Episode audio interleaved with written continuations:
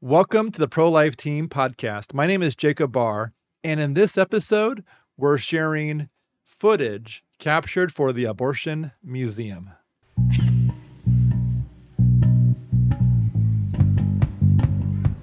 Uh, so, John, please introduce yourself and explain your connection to the issue of abortion.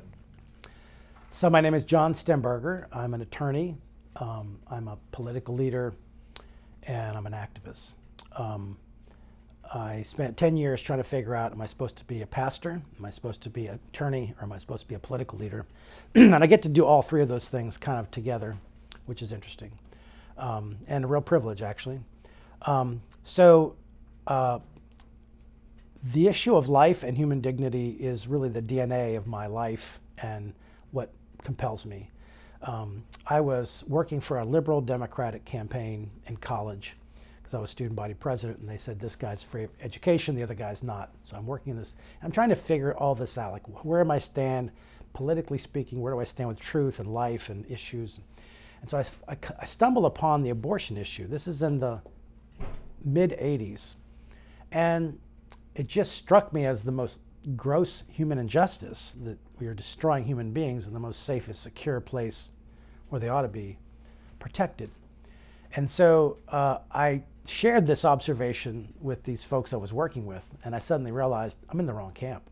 like, if they can't see this, how can they see anything else? This is so clear to me.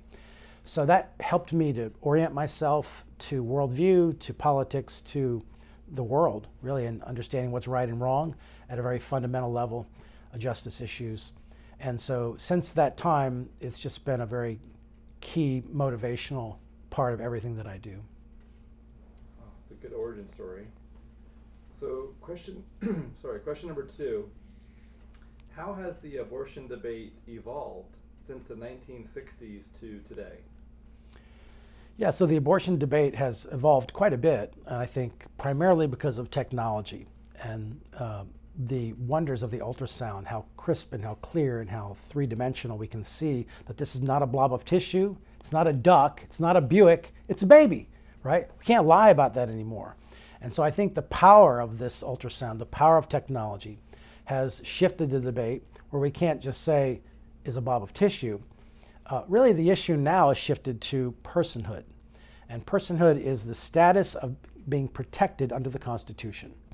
And so, in the same way that um, in the Dred Scott case, the court said, he didn't say he wasn't a human being, he said he wasn't a person because persons are those who are protected under the Constitution. What's fascinating is that the law protects fake entities like corporations as persons, but it doesn't protect the unborn child, at least not in every state. And so um, that really is the proper place if you're going to have a debate. Uh, the, those who are pro abortion rights, they won't debate this issue. You don't see many debates at all nowadays. You see some in the margin, maybe in some kind of rough places where Lila Rose is debating a blogger or something, but serious minded pro abortion rights people don't debate this issue because they have very weak moral footing, they have weak scientific ground, and they just really are not able to sustain an argument other than the brute force of we're going to do this because we want to do it and we have jurisdiction over our bodies.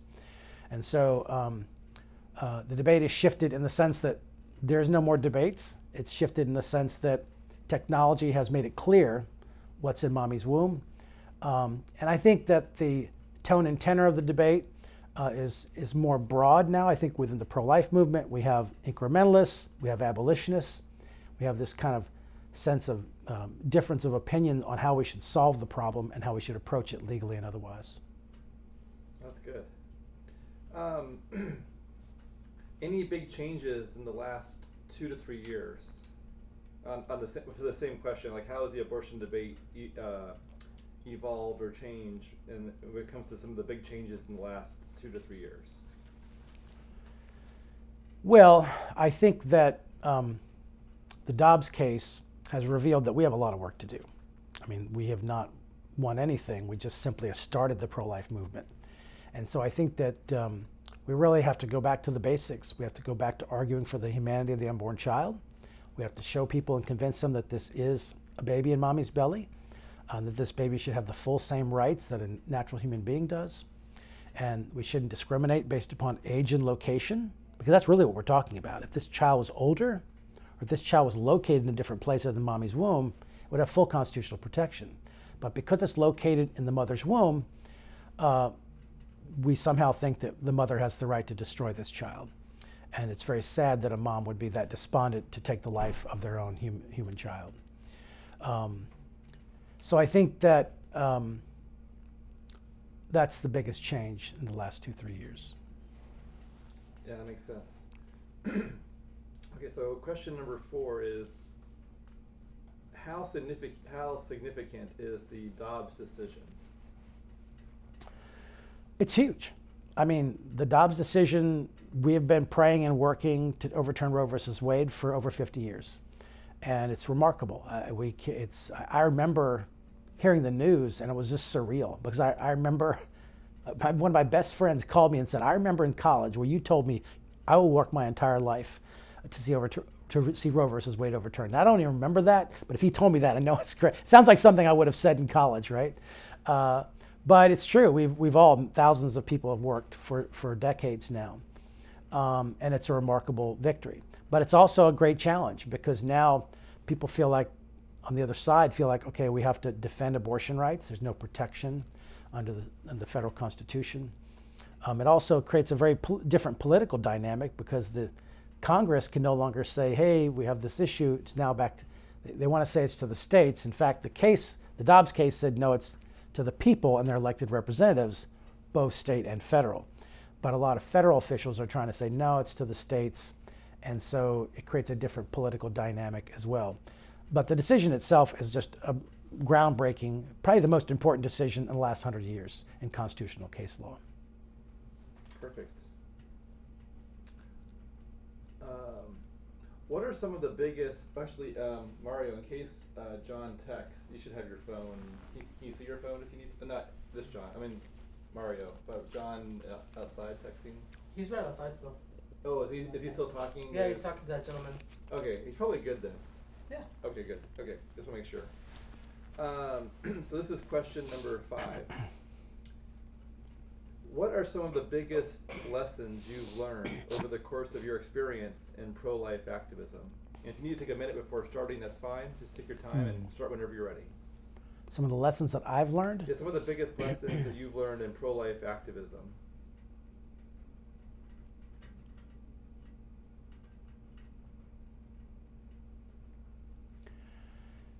I think the biggest lesson that I have learned is we have to get along with everybody. There's a lot of people that disagree on strategy, on techniques, and I try to bring everybody together. And I may disagree with a guy vehemently, but I want to bring him into the coalition because we need everybody. So, in as much as I have specific views about how we should do things, I try to unify people. And there's some people that won't even be in the same room. I mean, if you, and it's partly because they, they've been attacked and they've been vilified, wrongfully so. But we still need everybody. And so I try to take the role of bringing people together. Um, that's a very challenging thing because there's a lot of tension. You know, do we use dead baby pictures outside of an abortion clinic or do we not? Abby Johnson says we shouldn't, but yet it's the picture of a baby being destroyed in a womb that actually changed her mind on a sonogram. And I talked to her about this. And so, you know, there's a lot of tension in the movement. And so we have to figure out a way to disagree disagreeably. Um, the public discourse is at an all time low for a variety of reasons. We're, we're Jerry Springer politics, and it's infiltrated the church and the pro life movement and everything. So we don't respect each other, we don't listen to each other. Um, we scream a lot and we just demand things. And so we have to get back to a civil place where we can be firm in our beliefs, uh, but respect each other and still work with each other in as much as we can. Good. Um, what are some of the biggest missteps in the pro-life movement over the years?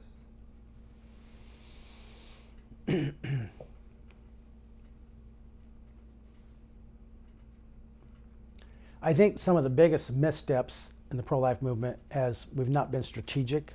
We've not really thought through how to do something, how to accomplish the goal of saving babies. A lot of people just want to talk about it and kind of scream, but they don't have a strategy for actually how to do it, right?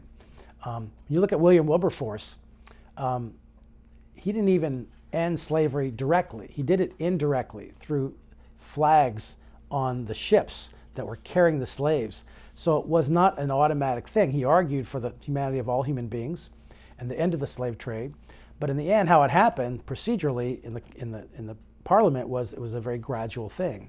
And so we can learn from that, I think, that um, you know, we can take the position that all life is, is innocent, all life should be protected, but we have to figure out a strategy to, to make that happen um, because it's not going to happen all at once.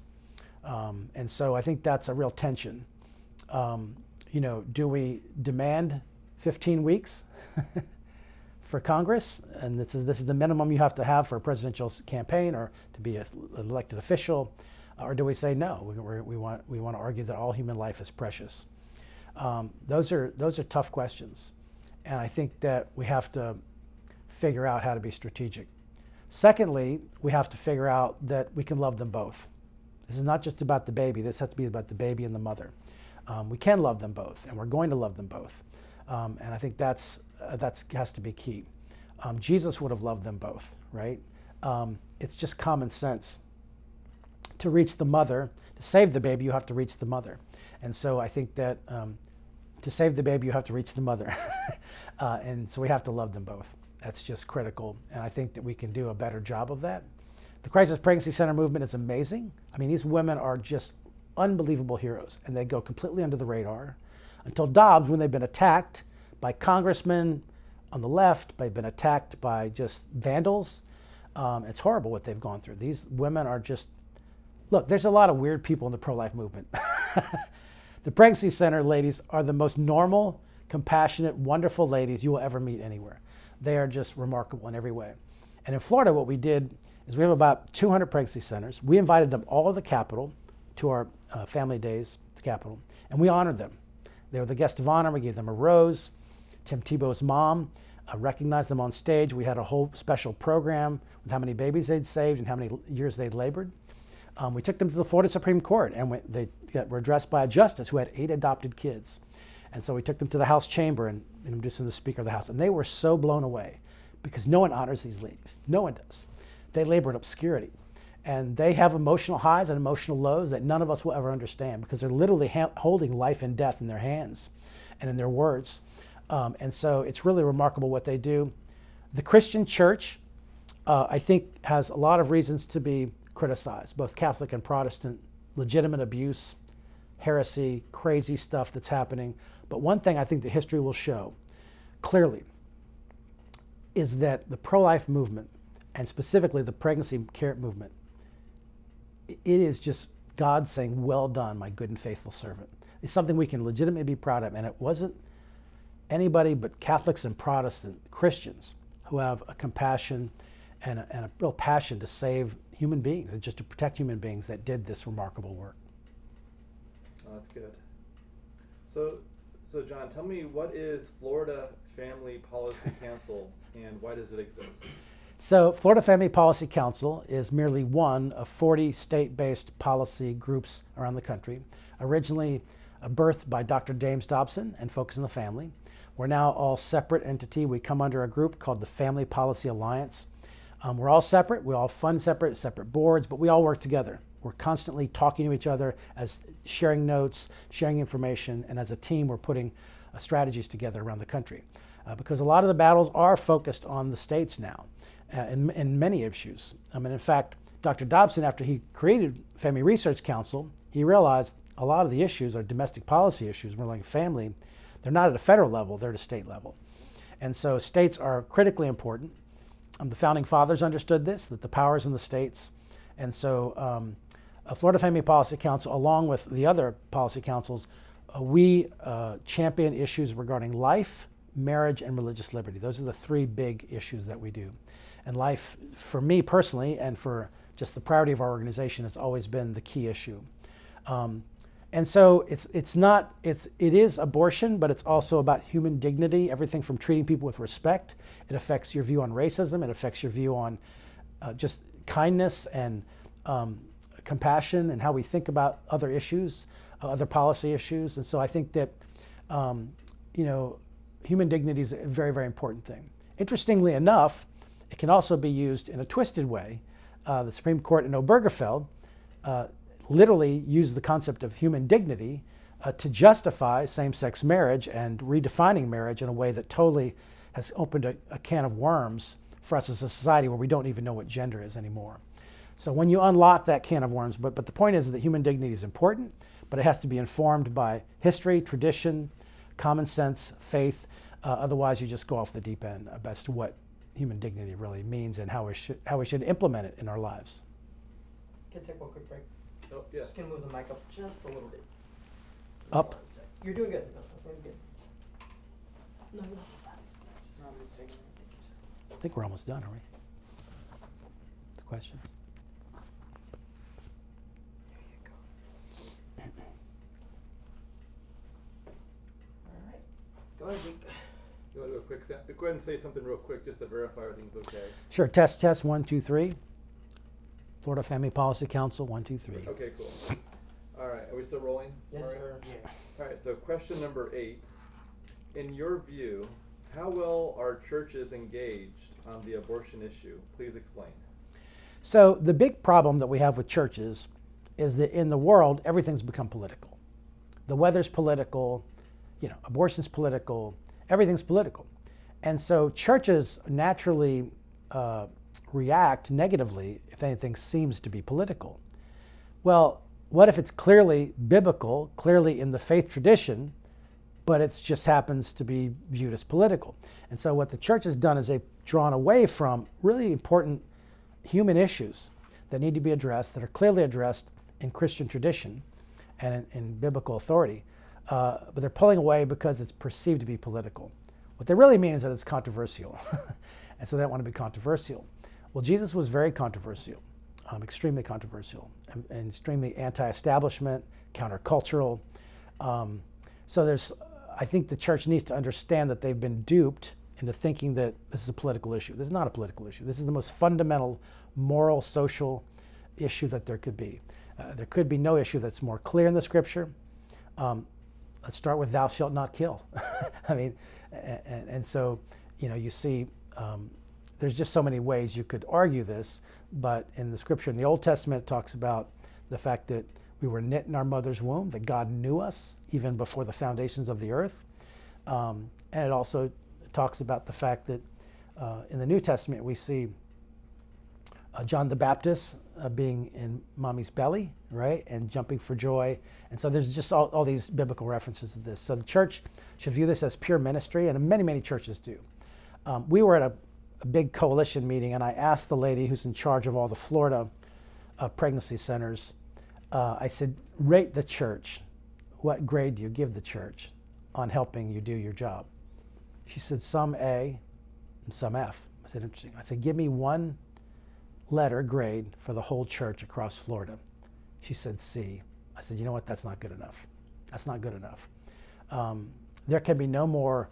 Uh, w- when we look at the scripture that talks about pure and undefiled religion is to rescue widows and orphans in distress, there is no more person that is more in distress and that's more orphaned than an unborn child w- with an abortion minded mother. This is the ultimate orphan. You're about to destroy a human being. Forget abandoning them as a parent uh, or not having the ability to care for them.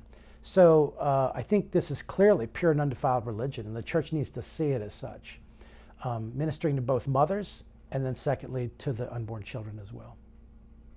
Wow, that was really good. Good answer. Um, do you have any words of of warning for up up and coming pro life activists? Hmm. Warning? Warning, as in like, um, you know, maybe you don't make this mistake. Yeah, I think I may have covered this already, but I'll just do it again. Might might be a better take. Um, I think the biggest warning and the biggest mistake that we have to make is we have to work together. We have to disagree with each other, do it respectfully, uh, hold your convictions, but at least listen and understand what the other side is saying, why they're saying it, um, and be able to say, okay, we disagree, but where can we come together and agree and work together? Um, we saw this in the abolitionist movement in England. Uh, the slave trade, they had all people in various places. They had incrementalists, they had abolitionists, complete abolitionists. And so we have to be able to use history as a guide to understand how to end this horrific uh, grisly procedure uh, where mothers are so despondent they're willing to take uh, the life of their unborn child. Um, we want to make this not just illegal, we want to make it unthinkable. We want to change everyone's mind about how they think about this human being in the mother's womb. Um, and so it's going to require maybe another 50 years before we literally change and become the mainstream position of the culture. Um, but it can be done, and we have to have hope. We have to think strategically. We have to never give up hope. Um, we have to look at his, history examples where people stood alone for on principle, um, and they changed the course of human history because of that. Um, you could just name biblical figures. You could name figures in American history and world history uh, that were willing to stand alone to do what's right and true and beautiful, uh, even though the odds just seem like there's ne- we're never going to win this battle, right? And so I think about the states that have very pro-abortion laws or constitutional amendments that lock them in.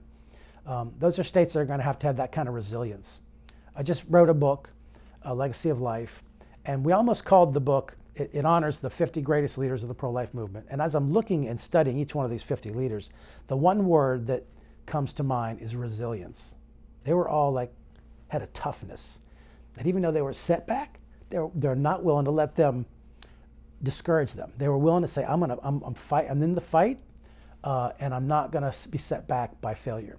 And that, I think, is a, such a powerful thing. When you can get to a sanctified resilience where you're not willing to allow failure or defeat to, uh, uh, you know, to squelch your motivation, that's very, very powerful.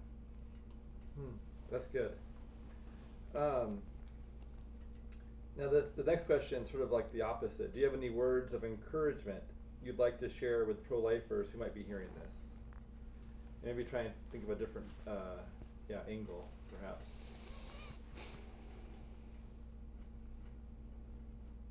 So maybe the fir- your first answer was sort of like build the bridges. Maybe the second answer could be use the bridges.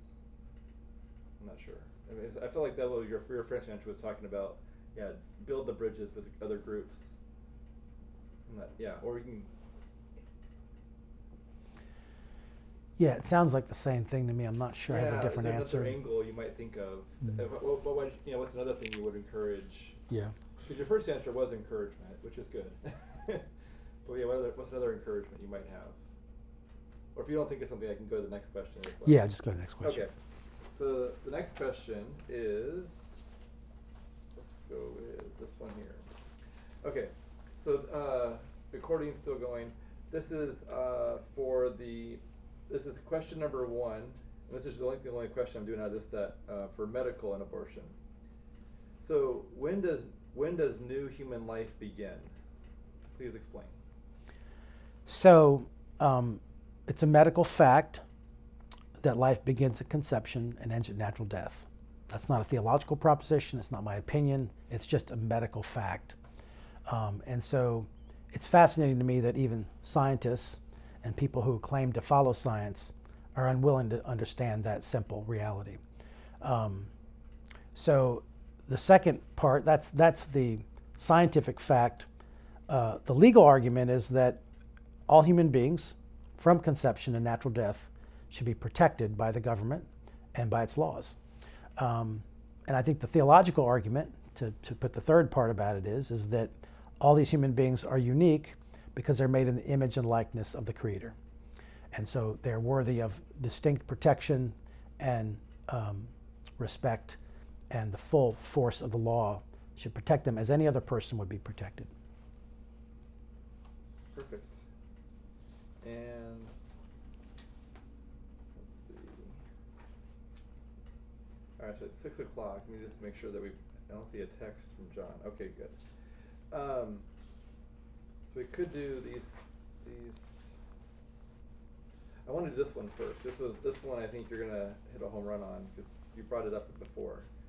So this is question number twenty for our um, law set. Um, there is a debate in the anti-abortion or pro-life camp between abolitionism and incrementalism.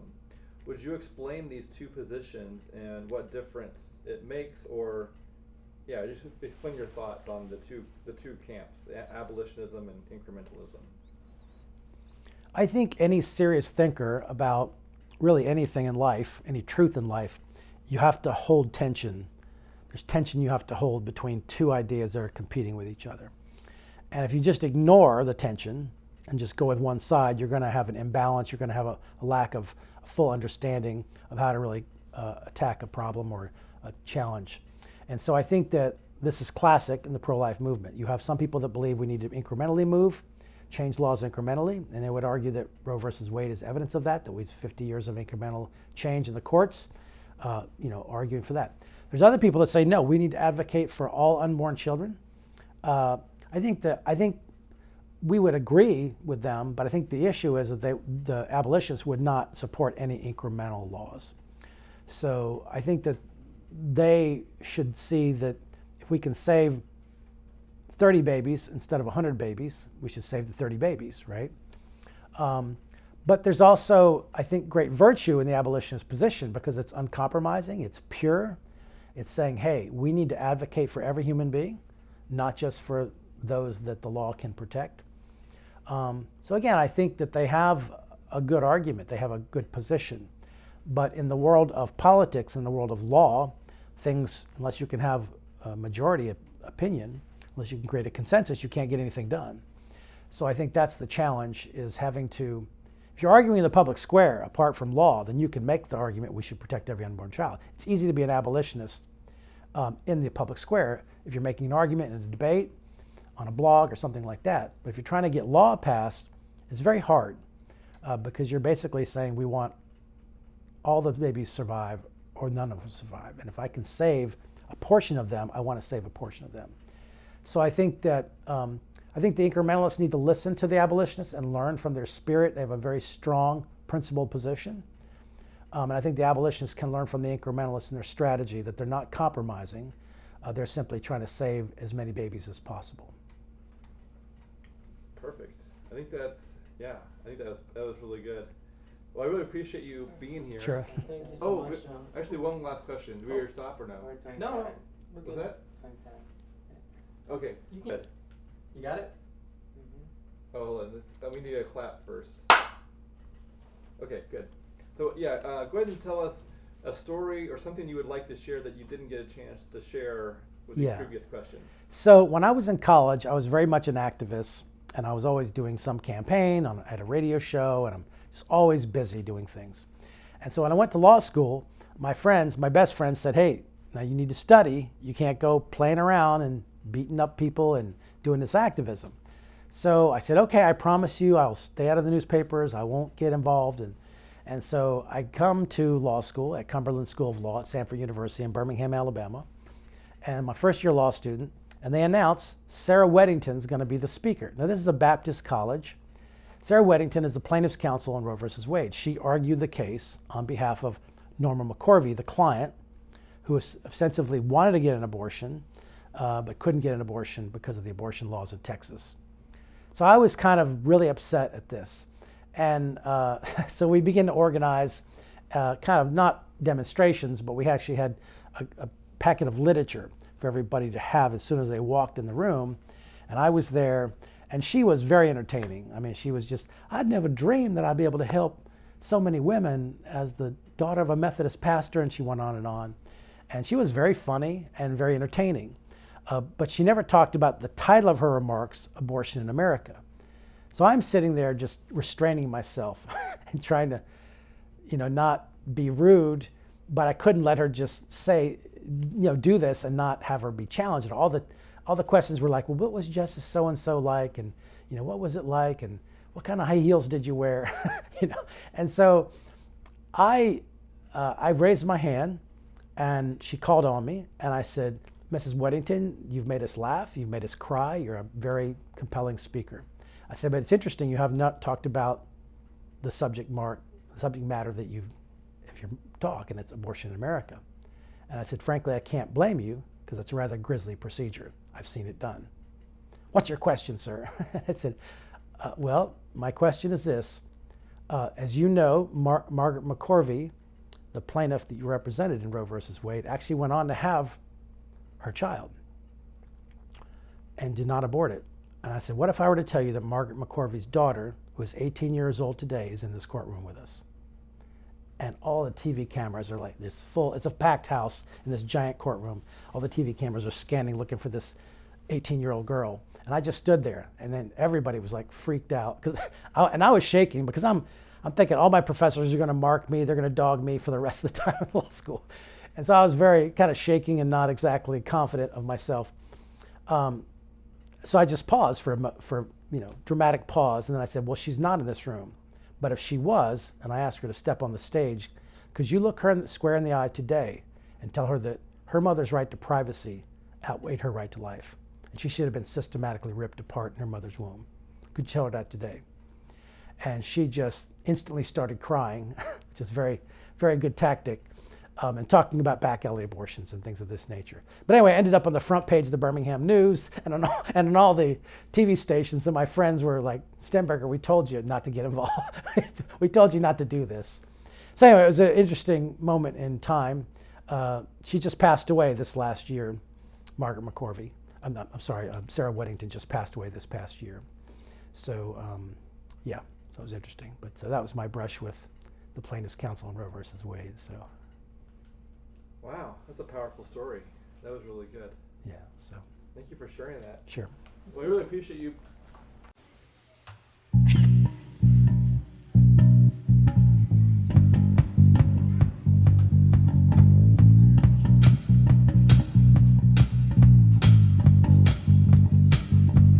Rise and build.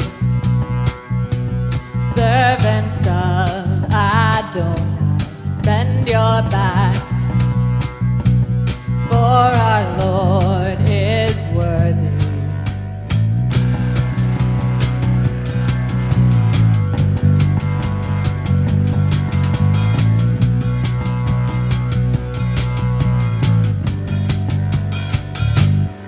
brick by brick. We are called to serve, work with purpose, for we build.